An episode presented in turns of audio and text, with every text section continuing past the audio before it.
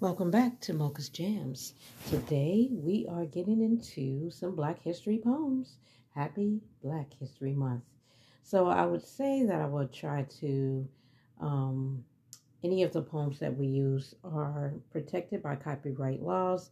They're only used for entertainment purposes only. And the first poem is called When Great Trees Fall by Maya Angelou. When great trees fall, rocks on distant hills shudder, lions hunker down in tall grasses, and even elephants lumber after safety. When great trees fall in forests, small things recoil into silence, their senses eroded beyond fear. When great souls die, the air around us becomes light, rare, sterile.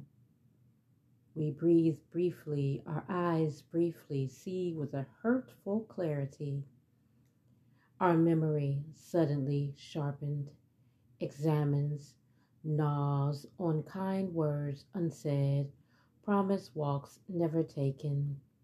Great souls die and our reality, bound to them, takes leave of us, our souls dependent upon their nurture, now shrink, wizened, our minds informed and formed by their radiance fall away. We are not so much maddened as reduced to the unutterable ignorance of dark, cold caves. And when great souls die, after a period, peace blooms, slowly and always irregularly. Space is filled with a kind of soothing electric vibration. Our senses restored, never to be the same, whisper to us, they existed. They existed. We can be and be better, for they existed. I never saw this poem before, but this is such a great poem by my girl Maya Angelou. That's why I think it's really great to try to look around for different poems. A lot of times we don't explore other poetry and we get used to the same poetry that we've heard or read 1,000 times. And so this was a great one to dive into. So I also want to read something that I've taught before, which is a very short poem by Gwendolyn Brooks. And yes, it is one that you've heard before. We Real Cool by Gwendolyn Brooks. The pool players, 7 at the Golden Shovel. We real cool, we left school, we lurk late, we strike straight. We sing, sin, we then gin, we jazz June, we die soon.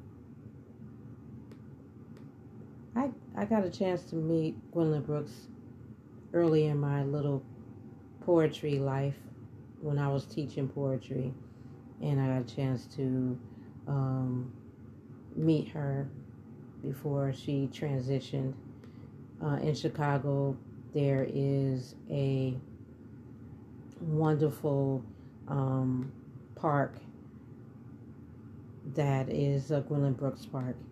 And one year we got a chance to go out there and kind of take the kids out there to do some activities.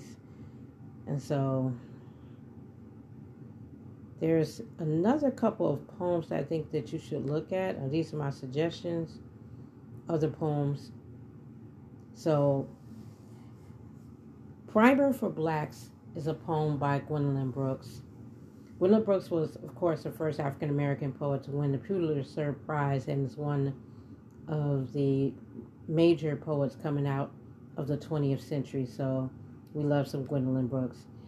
And New Day's Lyric by Amanda Gorman if you don't remember Amanda, she actually read her poem, The Hill We Climb, for President Biden's inauguration in 2021. She's very young, and she's amazing. But last year she released her poetry book, New Day's Lyric.